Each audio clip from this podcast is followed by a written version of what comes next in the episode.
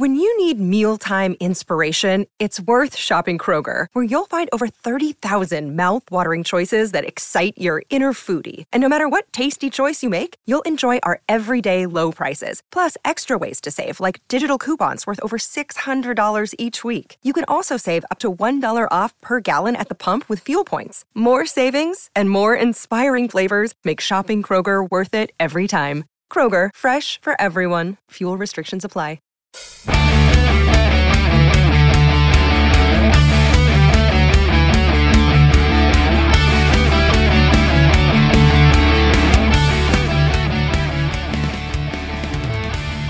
Welcome to SEC Fan Talk, the show by SEC fans for SEC fans, and your source for all SEC news, stats, scores, and more.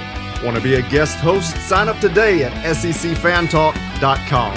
And now for your hosts, Brandon Bird, Luke Alsup, and Brad Rush.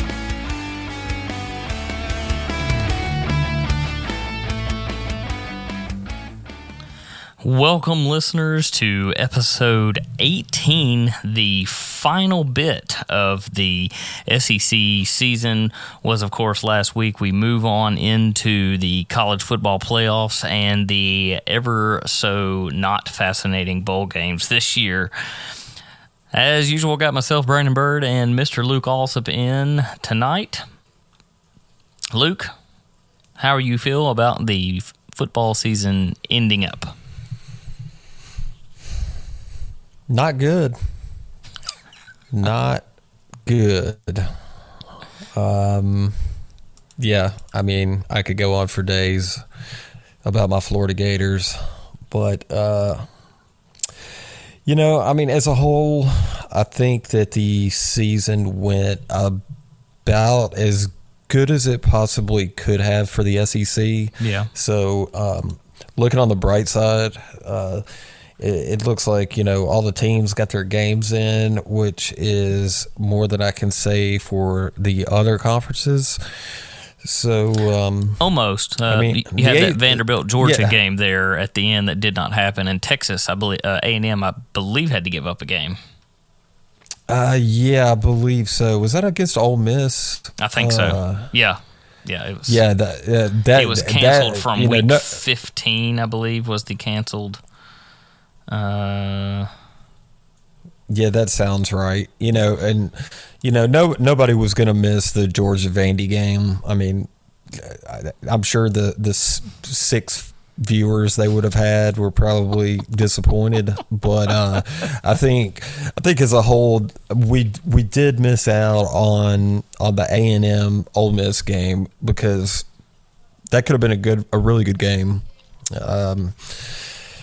You know, and Texas A&M is probably glad that they didn't play that game, because, you know, Ole Miss was probably going to give them a run for their money.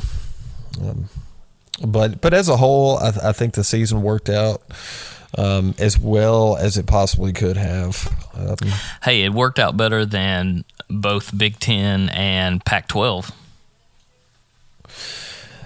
Yeah, I mean, it usually does help to, you know, when you're able to play more than, you know, 4 or 5 games, whatever it was they played. But, you know, that's a whole nother thing. I mean, I think Ohio State could have possibly played a game and a half, and they still would have let them into the college football playoff from the looks of it. So yeah, a big plus for the SEC to get all their games in. You know, there was a lot of surprises this season, which everybody knew was going to happen. But as a whole, everything turned out pretty well, with the exception of Florida. Listeners, we're going to swap things up and do it a little bit differently today. We are going to kick into, of course, last week's games, just to go over them for just a minute. We know how they finished out. We know what's important. And the other games that were being played just before the SEC championship game, not that important. We just want to touch on them. The big thing starting out is getting into bowls, and the bowl schedule as well as the news, because there's a lot of news. We've went through every week with very little news, and now it seems that is all that we have. So jumping into last week's games, the first game of the week was the Texas A&M at Knoxville visiting the Vols. Oh, you know, Luke, for me, I thought Tennessee would have put up a little bit better of a fight than that. I said jokingly that Tennessee would win, mainly because I have already lost in our in our games there. There's no way I could come back and beat you and Brad. So I wanted to show a little hope for them. And, you know, they came out of the gate, scored first, looked fantastic right out. And then Tennessee does what they do. I mean, it's they cannot play four quarters of football. And Texas looked good. You know, they definitely, I think they got hosed on the playoffs, which is something we'll talk about here in a couple minutes. Since this game, both JT Shrout and your boy, Brad's boy, JG, have entered the transfer portal, leaving Harrison Bailey. Tennessee has another young quarterback that they are heavily recruiting for future talent as well that's in high school. Yeah, I know Brad's extremely disappointed that his boy Garantano is leaving. He probably needs consoling. I don't know if somebody needs to talk him off of a ledge, you know, with his utter devastation of Garantano leaving. But yeah, JT Shrout, that was kind of a surprise to me. Shrout had tons of arm power, kind of like Garantano. He's like a younger Garantano, just by a year, but tons of arm power. Just accuracy was just not there. Yeah, I agree with you. You know, I don't think that Pruitt did any favors to any of the quarterbacks on that team. I mean, Garantano, he tried his best to stick with him as long as he possibly could have until there was no choice where he had to switch him out. But, you know, when he started rotating the younger guys in there, it was a tough situation for him because, I mean, what do you do? Do you just say, okay, well, I'm going to take Shrout, for example, and he's going to be my guy from here on out regardless of what happens, and let him get the snaps, let him get more adjusted to the fluidity of the offense. But yeah, like you were saying, he just had such accuracy issues that, you know, they had to, you know, try other options. And now moving forward, you know, where does Tennessee go from here? We'll see. We'll see. Shrout did get most of the attempts last weekend. He went 6 for 14. 104 yards, a touchdown, and an interception. Harrison Bailey, while he was in, went 6 for 6, 85 yards and a touchdown. So not, I can't remember why there was a change. We do know that Eric Gray was unable to play. Ty Chandler taking majority of the snaps, only 7 of them, which is really weird, for 31 yards, his longest being 12. Over on the other side of the field, Mond, 26 for 32, 281 yards, a touchdown, and an interception, while his leading rusher, not by much, of course, Spiller with 26 carries, 89 total yards, 1 touchdown. Yeah, Texas A&M, they look like a good football team. Now you have to ask yourself, does Texas A&M,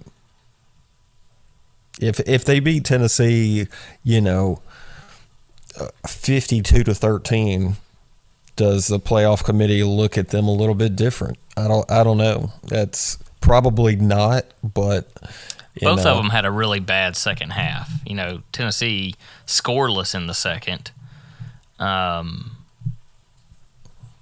and Texas A&M with just 10 in the fourth.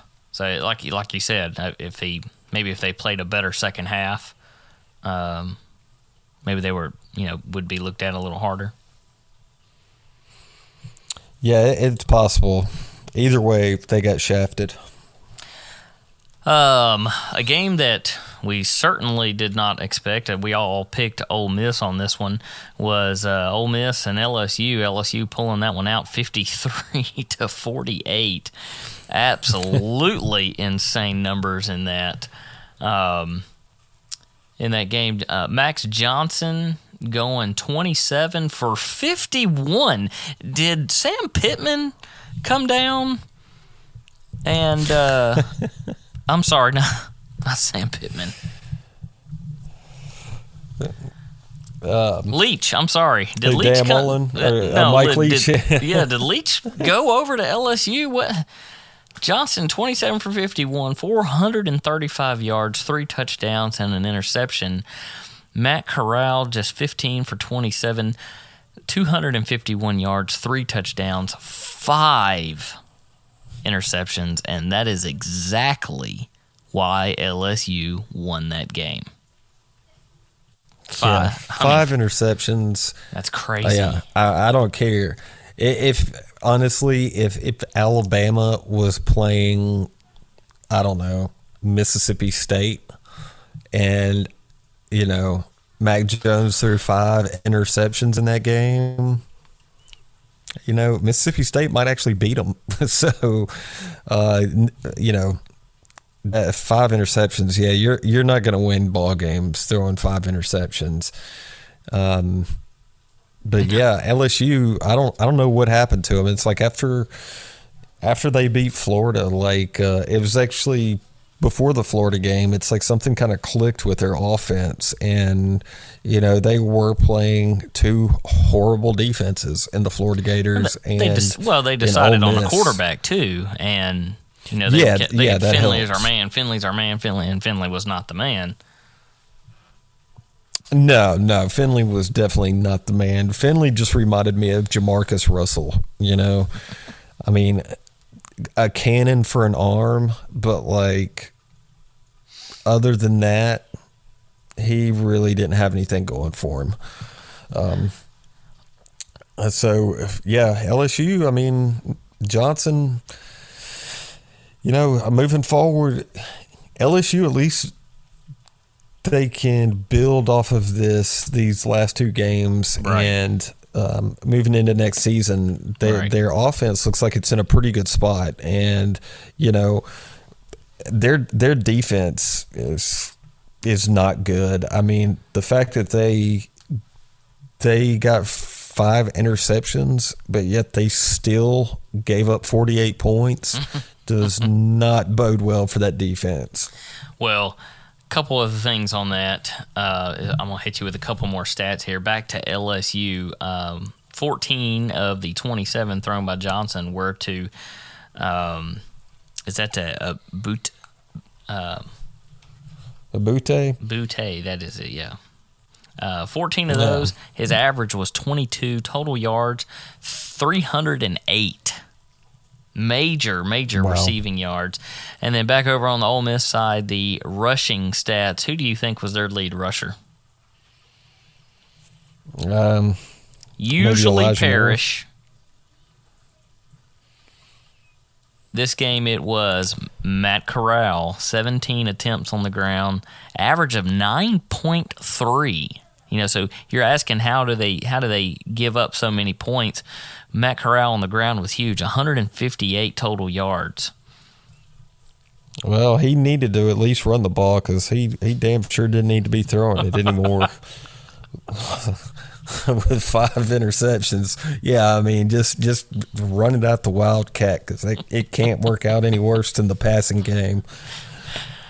Our third and final non-SEC championship game, Mizzou at Mississippi State. Another one that we did not get right. We all picked Missouri on this because Missouri was, looking so well. They finish out the season 500. Mississippi State finishes out 3-7 with this win. they just hit it. Will Rogers goes 21 for 36, 295 yards, which is not, I mean, you're used to seeing 50 some odd attempts. So 36 is not bad. 295 yards, 3 touchdowns and an interception. They had quite a bit of rushing yards as well with Jay Marks, 12 attempts, 70 yards. And over on the other side of the ball, or side of the field, I'm sorry, is Connor Bazelak going 22 for 38, 225 yards, 2 touchdowns, and here it is, that turnover battle, 3 interceptions. Rountree, the third. We started the year he was junior, now he's the third. 25 attempts on the ground, 121 yards, 2 touchdowns. Yeah, I don't know what it is about Missouri. I mean, they went towards the second half of the season, started out really great for them. I mean, you know, they looked like they were really trending up, and it's like for every step they took forward, they took 2 steps back, and I was just shocked that Missouri didn't play better, and you know. A lot of that goes to Bazelak. Yeah, you can't throw 3 interceptions, even against Mississippi State. And I think it's funny that Mississippi State scores 51 points in their opener against LSU and then scores 51 points in their last conference game of the season. So, I don't know. I really thought that Missouri's defense was going to show up. And be able to stifle Mississippi State's offense, but they just you can't throw 3 interceptions, and you know Mississippi State, they capitalized off of that. So you know you take away those 3 interceptions, and you know you got a whole different ball game. Yeah. Before we get into that last game, the SEC East, we'll run through them here. Florida, 8-2, leading the East Division. Georgia finishing 7-2. Missouri, 5-5. Fantastic for Missouri. Coming in here, new head coach, and finishes in third in the East. That's fantastic. Kentucky, 4-6. Tennessee falling to 3-7. South Carolina, 2-8.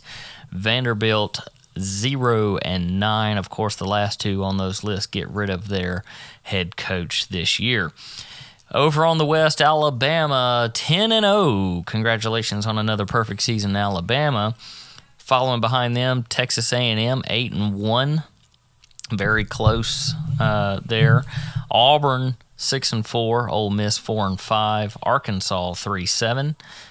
Mississippi State, 3-7. LSU, 5-5. They had an asterisk for not eligible for postseason play. They were the only ones. LSU was. Yeah, that was. I don't know. I can't remember exactly the way that story went, but I know that Orgeron said that they were not playing in a bowl game. But I think that has something to do with LSU being under investigation for some apparently pretty serious allegations. And so I don't know what happens to LSU in the offseason, but, you know, they might be in some trouble. Tennessee is facing some potential fines for breaking some recruiting rules. Yeah, and same with Florida. Yeah. It seems kind of minor with Florida and Tennessee. I think they're going to be just fine. I think LSU has some serious concerns. If some of these allegations against him turn out to be correct, but you know we'll see. But yeah, Orgeron just saying, yeah, we're just not even going to play in a bowl game. I think that goes to show that they're, I don't know, they might have some problems down there in the bayou. They may overcook the gumbo. In dealing with that last game, the SEC championship game, Alabama, of course, taking it and heading into the postseason 11-0, the best in college football this year. Florida falling to 8-3. It was a very close game. You have to be proud of your Gators when they go in at half. I mean, they are not looking that great, right? Only 17 points for Florida in the first half, and then they come out and absolutely dominate the third quarter. Alabama putting up a big goose egg, and then they just heading into the fourth did well. Alabama just sneaks ahead of them, you know, with that little bit of lead that they had still remaining from the first half and then through the third quarter, and then just adding just 2 more points over Florida in the fourth really helps them out. Some big numbers, of course, for Kyle Trask, as usual, throwing over 400 yards, just barely, but did it. 26 for 40, 408 yards, 3 touchdowns. Here's a big one for him, 0 interceptions. That speaks very well for him and his team against Alabama. Max Jones, 33 for 43. This had to be his highest amount of attempts in a game. 418 yards, 5 touchdowns, and 1 interception. Of course, Najee Harris looked fantastic with 31 rushing attempts, 178 yards, 2 touchdowns. You can always count on Harris to do his job. Another potential Heisman candidate on the receiving for the Alabama Crimson Tide is Mr. Devontae Smith with 15 of those receptions, 184 yards, and 2 touchdowns. Najee Harris put up more as a running back in receiving touchdowns. He had 3 receiving ones.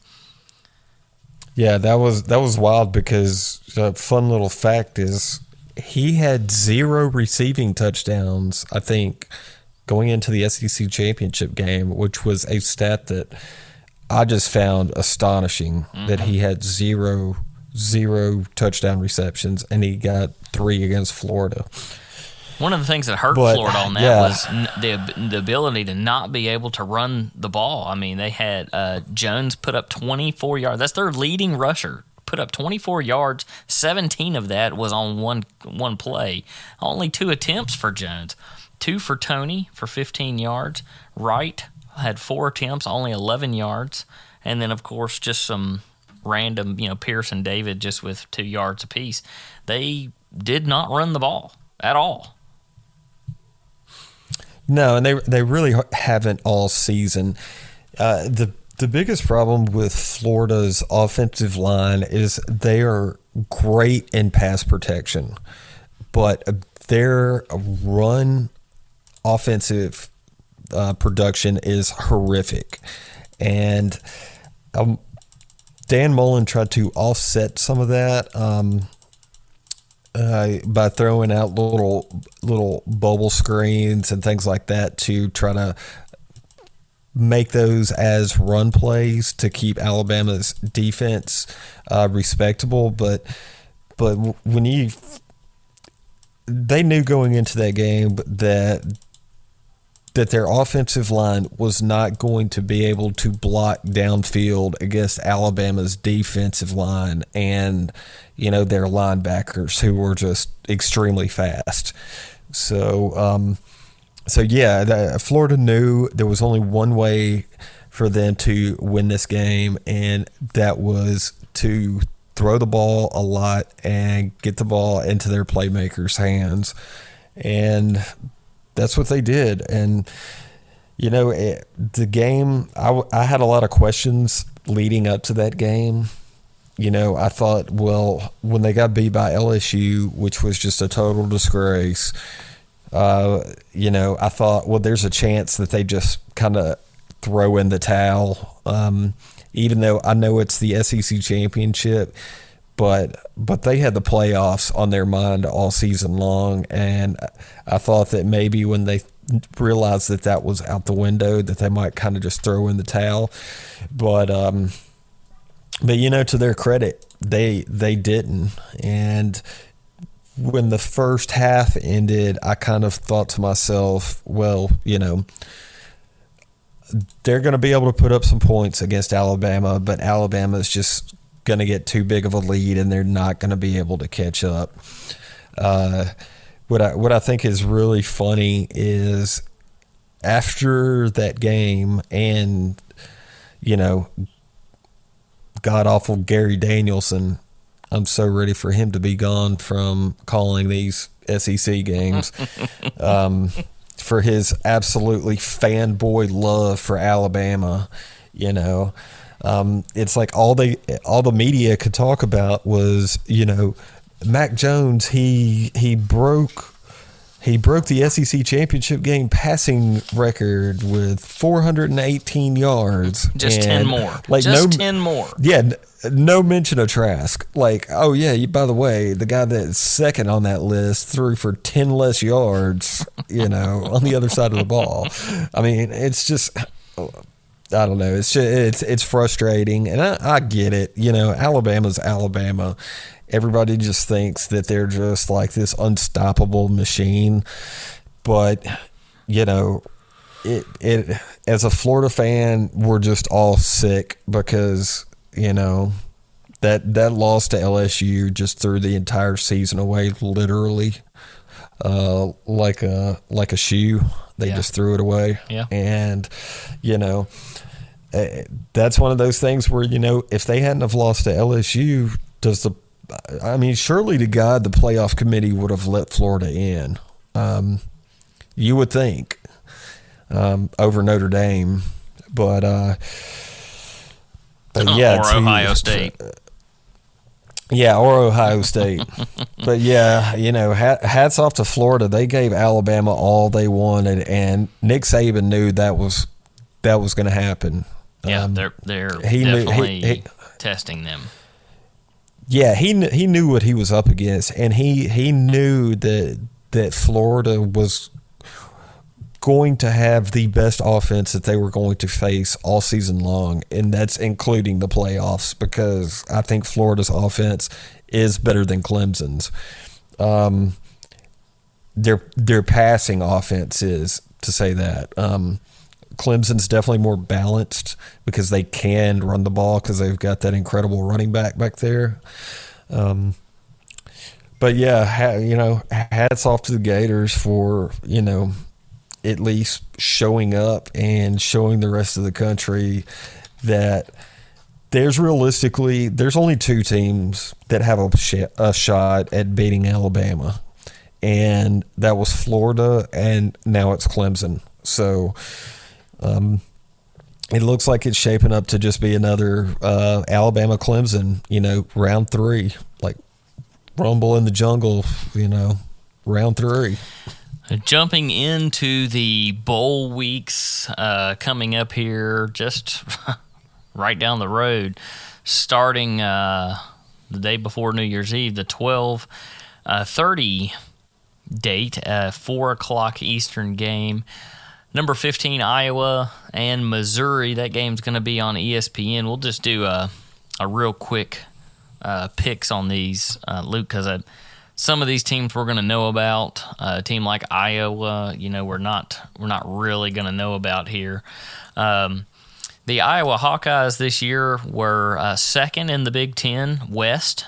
They went 6-2, so they're actually a team that, you know, was legit bowl eligible. We'll get into a little bit of the teams in the SEC that weren't bowl eligible that got invitations anyway. Don't really know the story with that. You know, we talked a little bit about that earlier, Luke, and maybe, you know, teams just weren't willing to travel to them, and the SEC teams were. But we'll get into that after we go through here. We know Missouri finished 500. Iowa there with winning 6 games. I think that's a great matchup. Of course, Iowa finishing 15 in the nation. Who do we give that to right there? Who's your pick? Yeah, that's going to be a really good game. Iowa consistently fields a very solid football team. I think it's going to be a great matchup. The deciding factor in that game is going to be Connor Bazelak. It's all going to come down to him, because if he gets out there and if he balls out like he is capable of, then I like Missouri in this game. One thing I will say about Iowa is they've got a pretty good run defense, so they're going to make Rountree earn every yard that he gets in that game.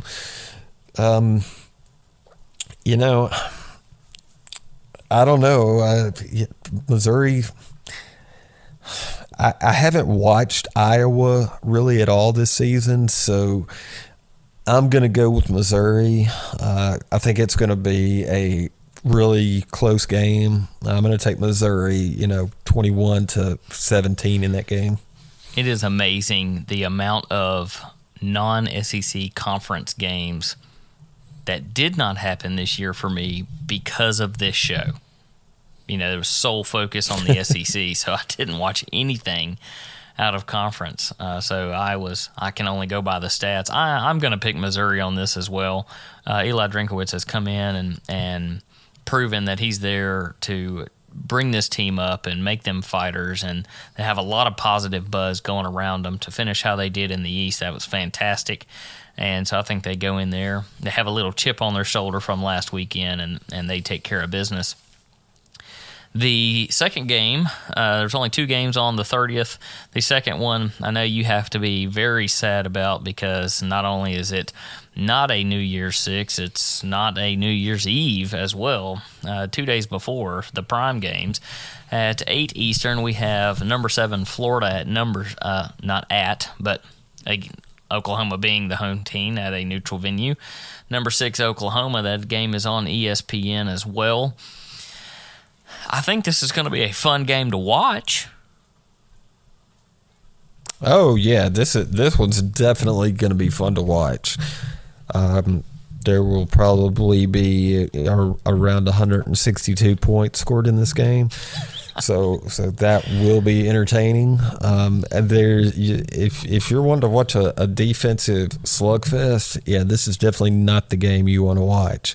But if you like a lot of points being put on the board, then this is your game.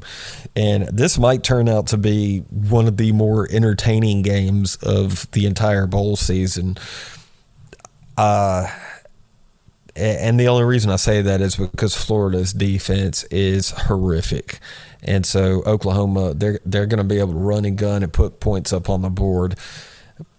But I think Florida's offense is just going to be too much for them.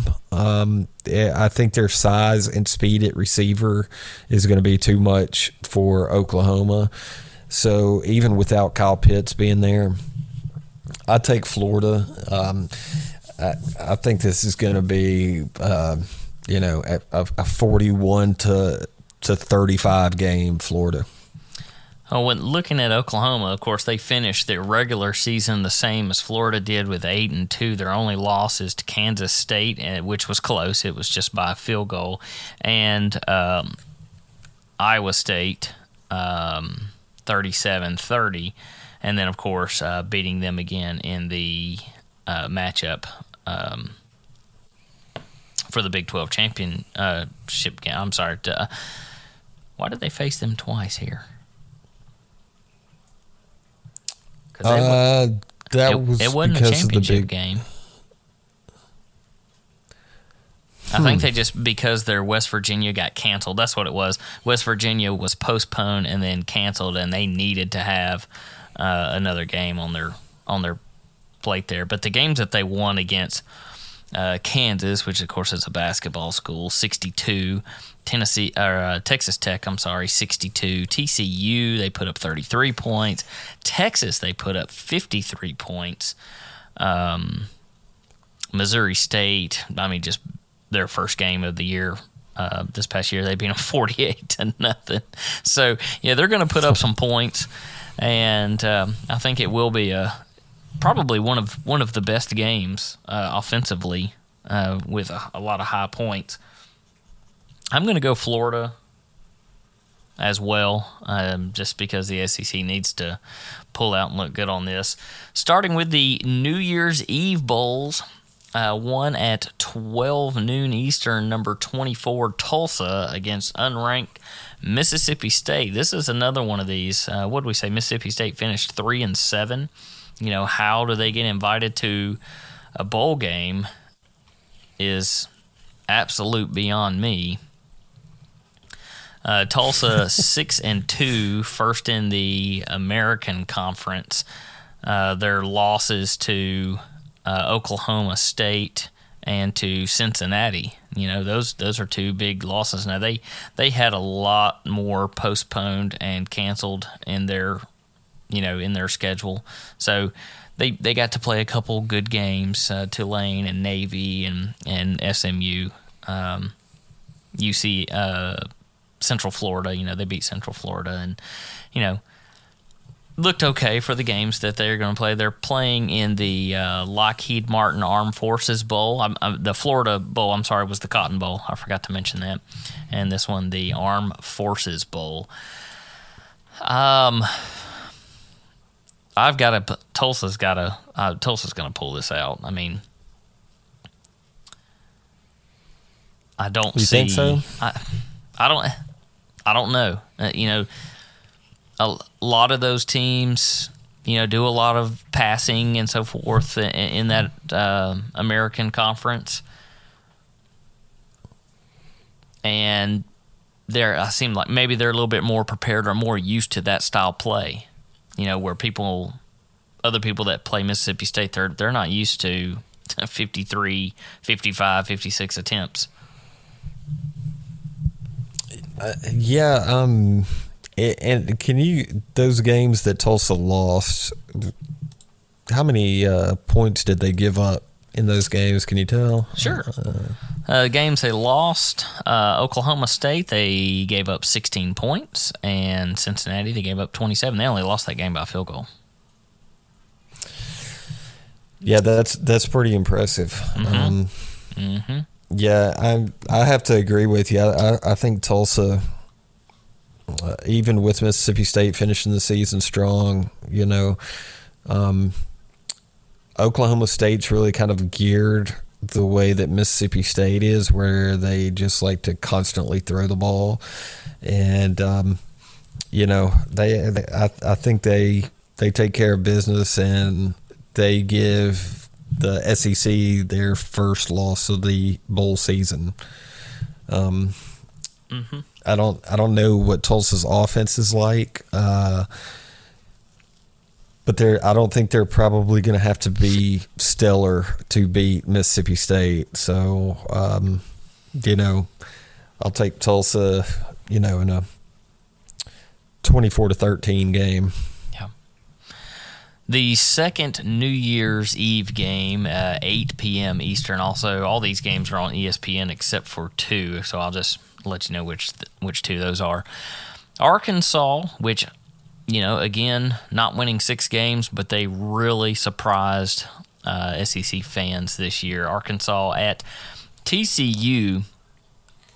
Another close matchup. You know, the New Year's Eve ones are some close matchups. Maybe not so similar play here, but I think Felipe Franks and his crew, I think they pull that out. Yeah, I agree with you again. I think this might actually be a pretty good game as well. I do. I have to agree with you. I think Arkansas pulls that one out, and they continue on with their movement upwards in the right direction moving into the next season. TCU, the Horned Frogs, 5th in the Big 12. They finished 6-4. Their losses to Iowa State just by 3, Kansas State by a touchdown.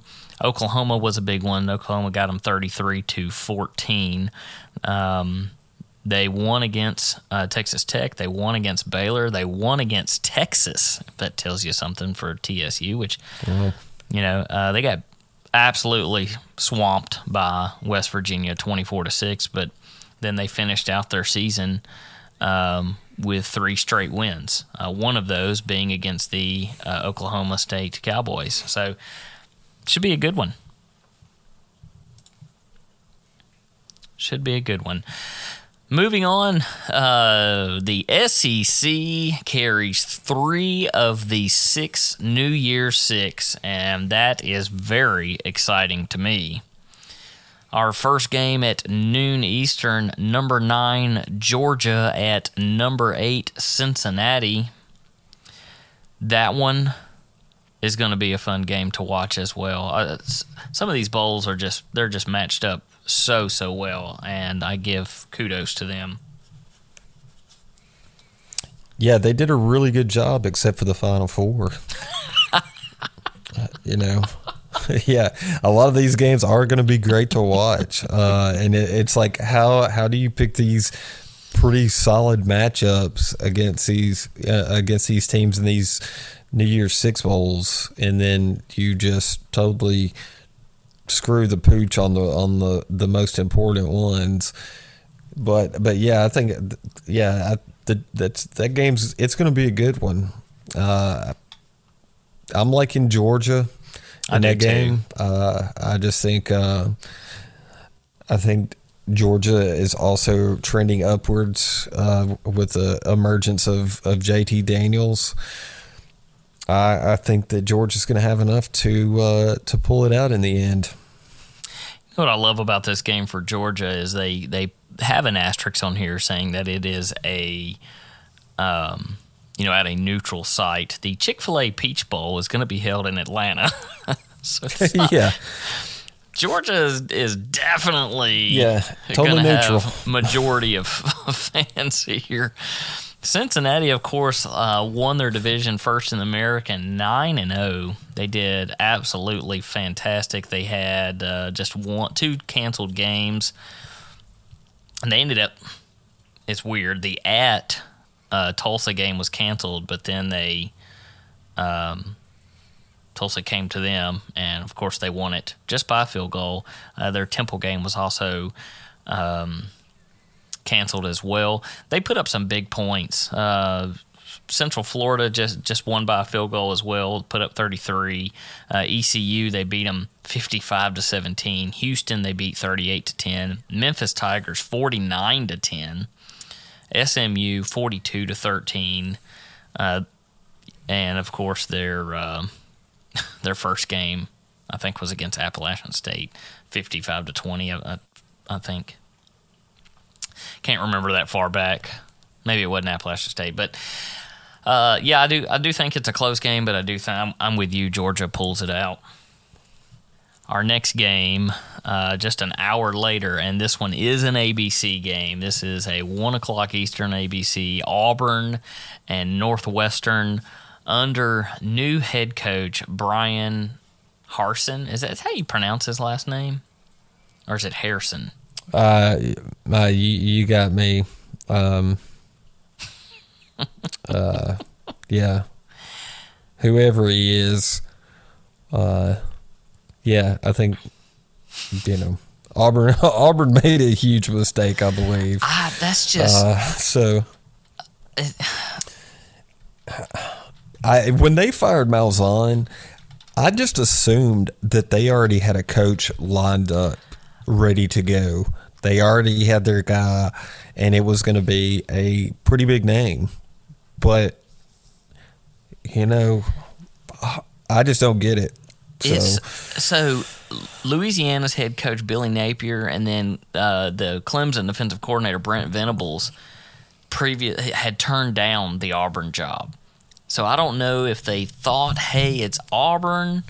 Of course, Steve Sarkisian was reported to have they've been reached out to him, and he wouldn't even interview with them.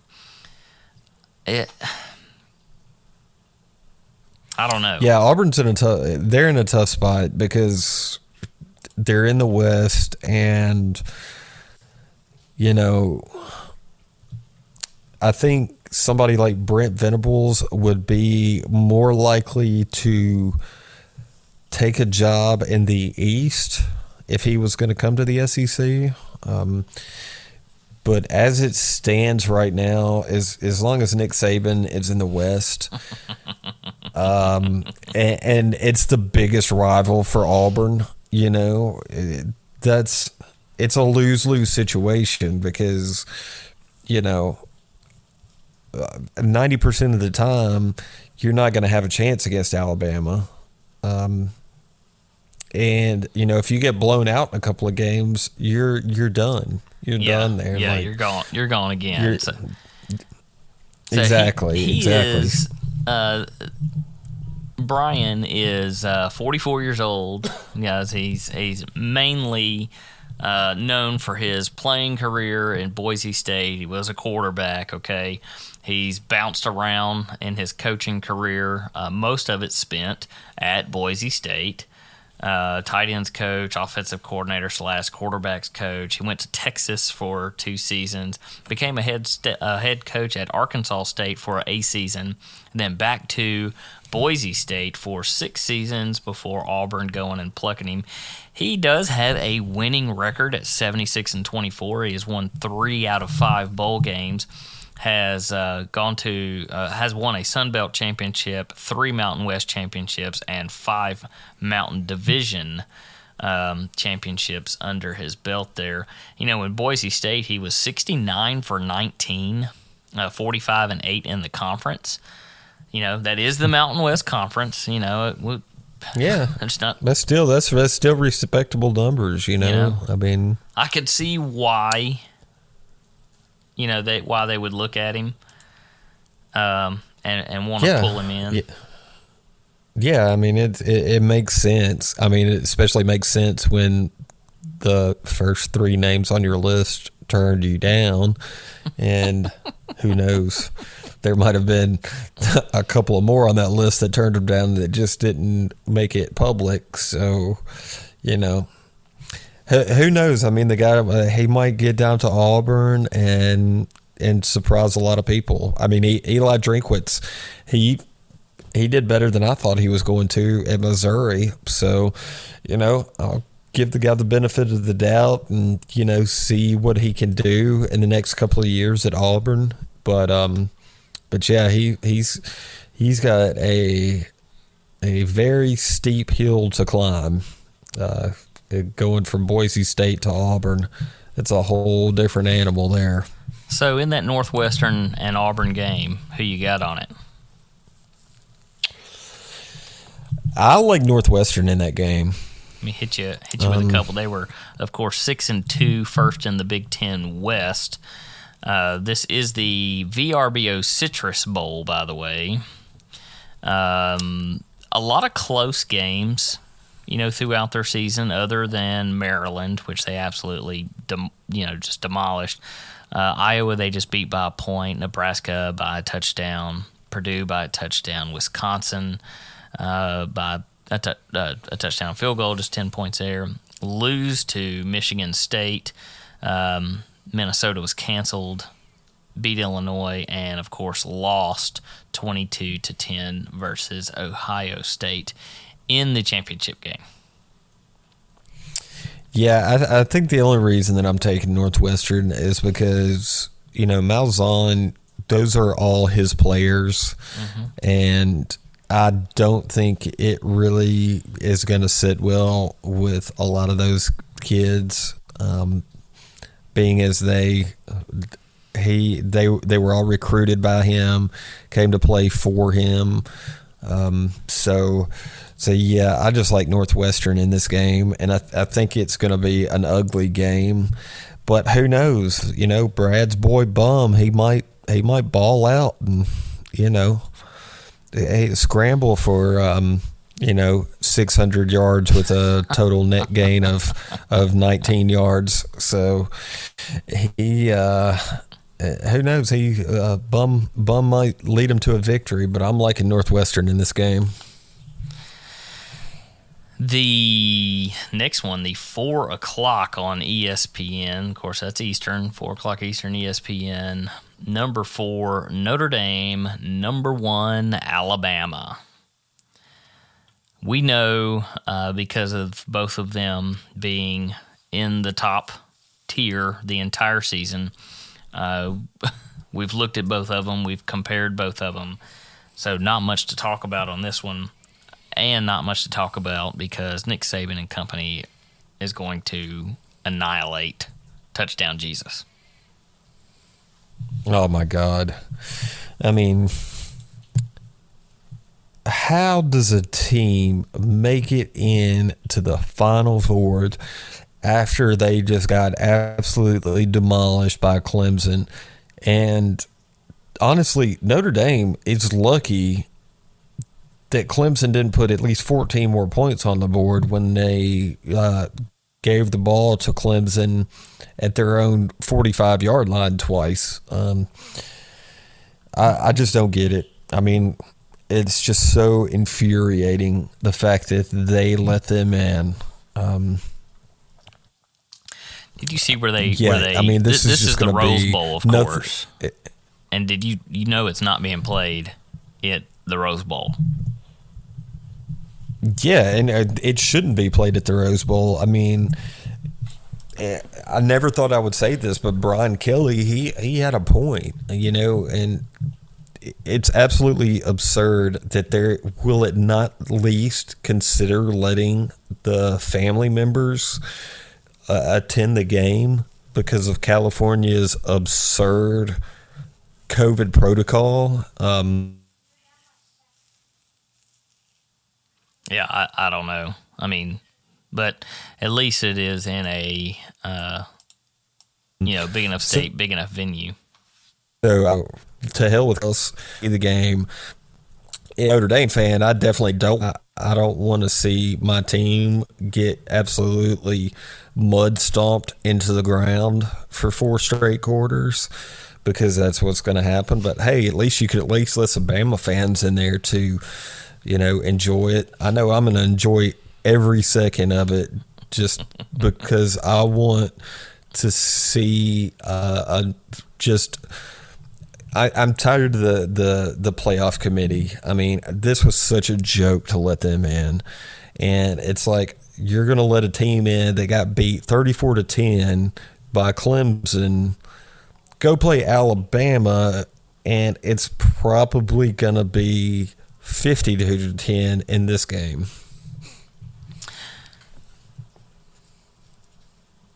The next one, done with the three of the six New Year's Day ones.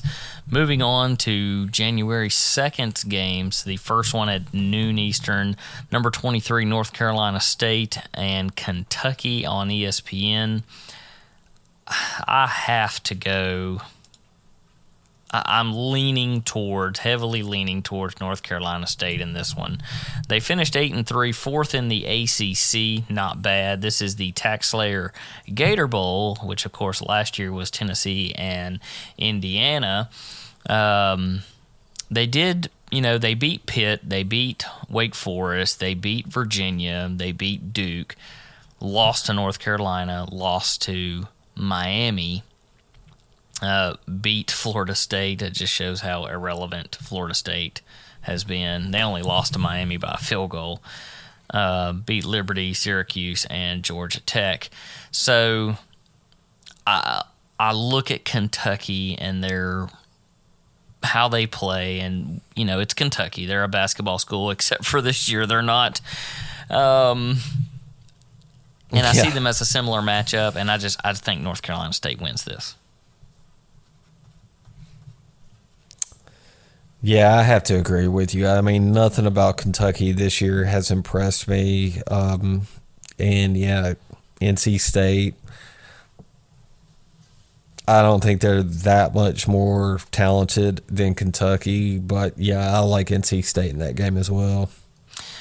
Just 30 minutes later, in case you don't want to watch that game or you see NC State score on them in the first couple minutes, the ABC, this one's going to be a great one, especially for Indiana. This one is 12:30, Ole Miss, Indiana. Of course, Indiana finished 11th. You have to give it to their program and their head coach, Tom, for really turning this year around and looking spectacular. Indiana, this is the Outback Bowl, by the way. Indiana came in, beat Penn State, beat Rutgers, beat Michigan, This is nothing I haven't said before when we were fighting their case against against Ohio State, to beat all these teams, to beat Wisconsin, and beat, they had Purdue cancel out on them, which they really should have played that game. They're finished 6-1, first in the Big Ten East. They have they've done phenomenal. And against Ole Miss, I think Indiana pulls this one out. Of course, they lose to Tennessee last year in basically a special teams play with an onside kick and Eric Gray recovering and they going down and scoring. This year I think they handle business and finish Ole Miss out and give Kiffin a harder time of recruiting. Yeah, this is gonna be a hell of a game as well. Gonna be a lot of offense in this game. I just think that, honestly, I just think Indiana has a better team than Ole Miss, but not by much. So, I like Indiana in that game as well. It's going to be a lot of points scored, and, yeah, you got to give all the credit in the world to Indiana's coach. He's completely turned that program into a legitimate threat to some of the other teams in the Big Ten. Yes. But, yeah, I like Indiana in this game. The last game, 8 Eastern on ESPN, number 5, Texas A&M, number 13, North Carolina. There's no question.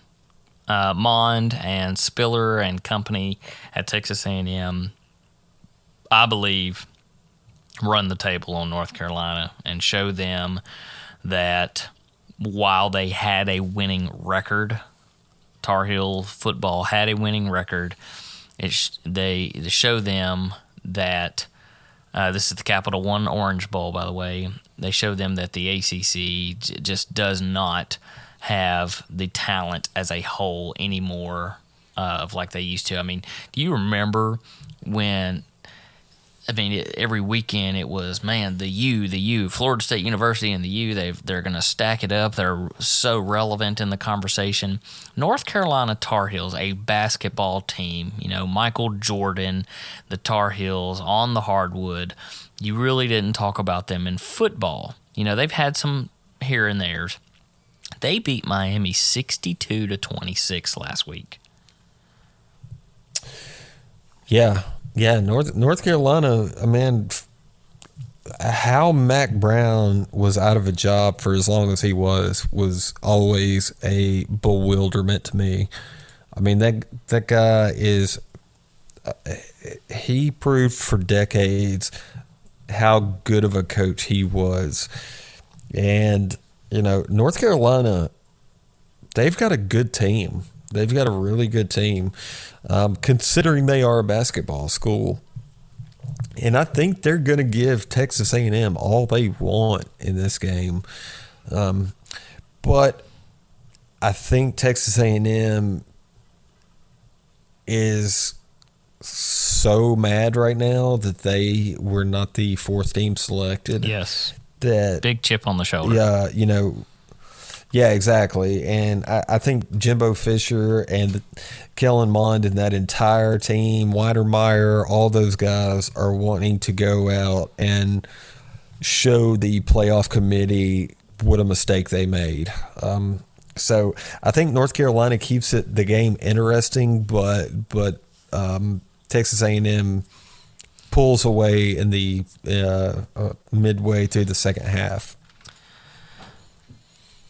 Wow, so we are 59 minutes just about roughly into this, and we have not had a schedule like this, of course, ever this year, but at the beginning of the season when we were getting 7 full games to talk about. In case you have not kept count on that was 10. 10 games. SEC is going to be in 10 bowl games. they were invited to 12 bowl games. Of course, South Carolina has to back out for the Gasparilla Bowl due to COVID-19 not being able to field enough players. And Tennessee for the Liberty Bowl, I believe, had to back out as well for COVID-19 protocols. Jeremy Pruitt himself even testing positive and then retesting, I believe it was on Monday, with the Tennessee staff, medical staff, and testing positive again. So definitely confirmed. Hate to see it. You know, you have such a horrible season for both of those teams, and to get the opportunity to have to not have 6 wins and still go to a invited to a bowl game and not able to make it. On a national stage, it really would have helped their recruiting bit had both of them gone and won. So a little sad for that.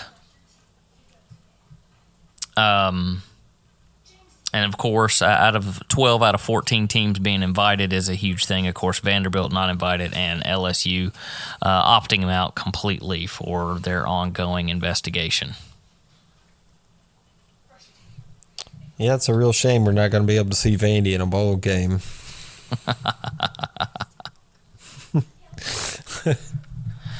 By the way, did they ever find a coach at Vandy? They most certainly did find a coach. That was my next piece of information here. The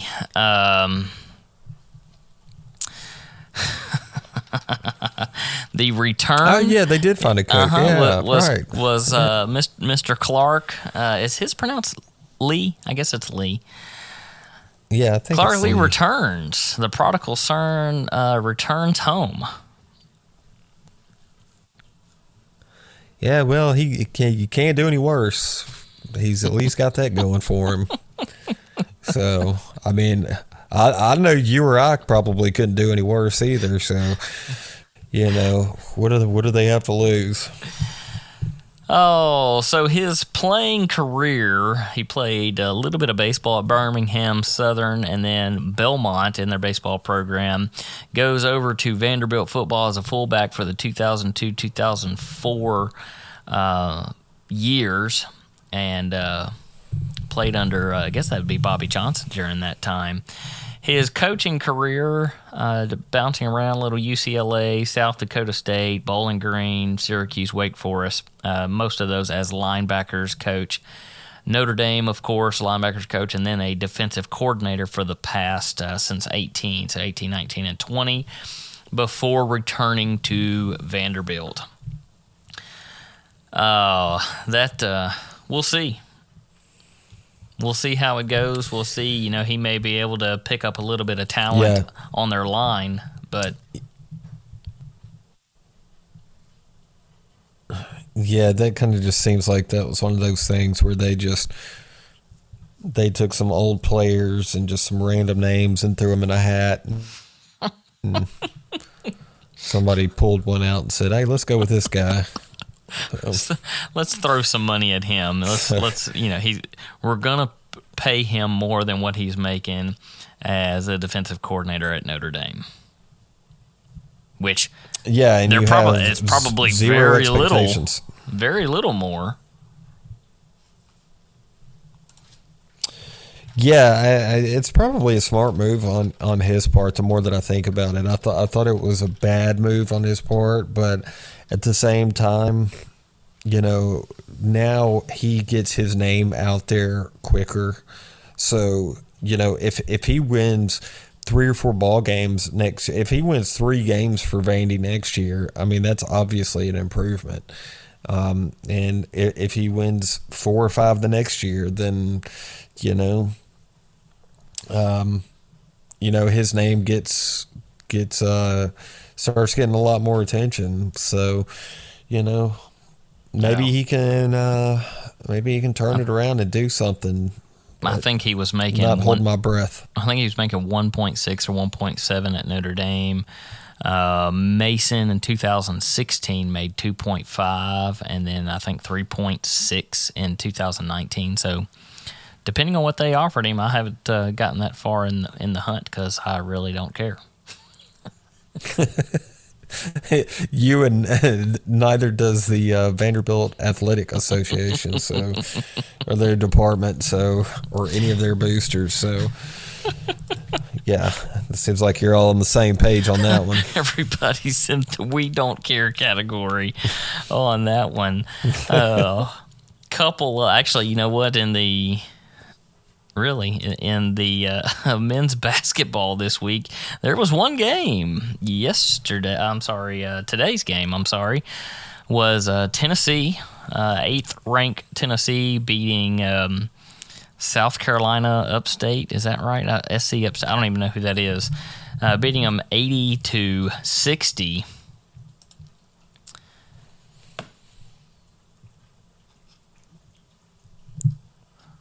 Looking, I'm sorry, I'm rolling over here to the standings here. Give me just 1 second. There we go. In the SEC, we still got Arkansas.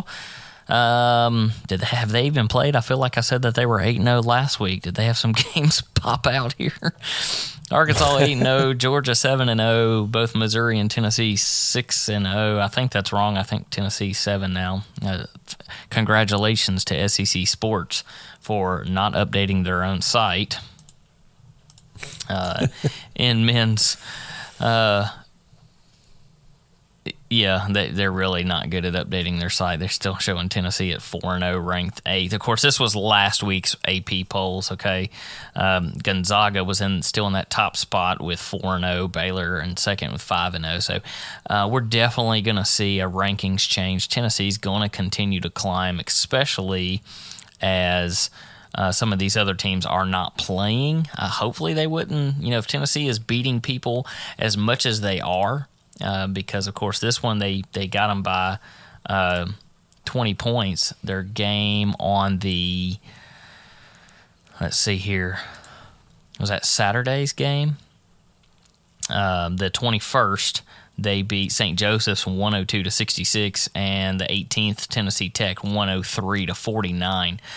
Appalachian State 79-38. I mean, they are just absolutely hammering teams. They are going to meet their first ranked opponent, the 30th. So sorry, some basketball and football fans are going to be swapping back and forth for the 30th. At number 14, Missouri, at 9 p.m. Eastern will be Tennessee playing that one. So the only two ranked opponents in the SEC will be dueling it out to see who stays in that spot.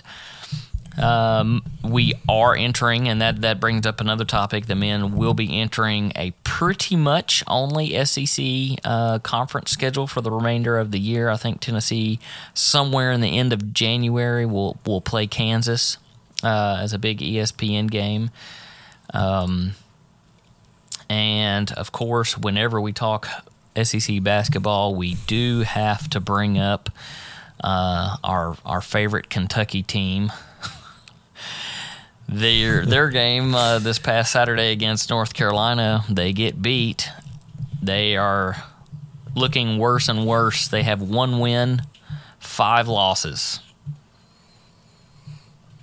Yeah, Kentucky fans are not happy.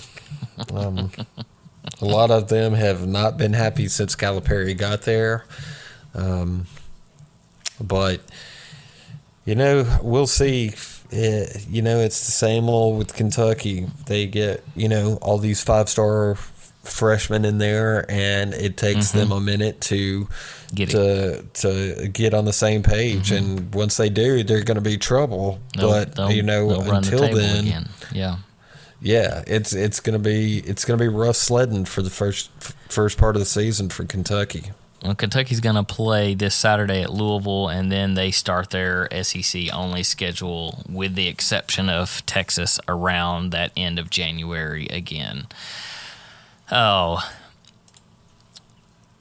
and stepping over to the women's for just 1 second before we wrap it up, of course, Georgia still leading the SEC, well, tied for leading the SEC with Texas A&M 8-0, Alabama girls 7-0, Ole Miss 6-0, Arkansas They've only lost one, 9-1 for those girls. South Carolina has been unable to play. You know, of course, they dropped to 5-1 a couple weeks ago, and has not been able to continue onto their schedule.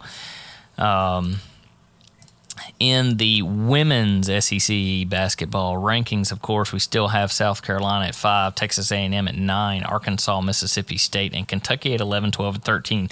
No change since last week's show. I think we hit everything. You feel good about it? Yeah, I think so. I think we hit it all. Yeah. Possibly I'm the longest show this year, but a lot of games. So. Like, yeah. Yeah, lot to cover. Lot to cover. Fans, we want to thank you for tuning in to this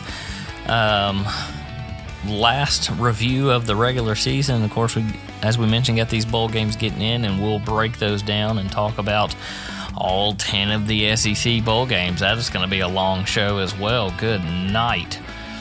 Running in on 70 minutes on this one. It's we're not used to that. Yeah. Imagine having if we would have had Brad on this evening, and had a little bit more talking. We no telling. The first 2-hour show brought to you by. Yeah. Taking up something that won't let you go to sleep. Fans, we want to thank you for listening. For Brad Rush, that's not in, Luke Alsup, and myself. Tune in next week. Follow us on Twitter, Instagram, Facebook at SEC Fan Talk. And for the SEC, where it just means more, enjoy your bowl games. Merry Christmas and go Gators. Yeah, and that whole Merry Christmas. Yeah.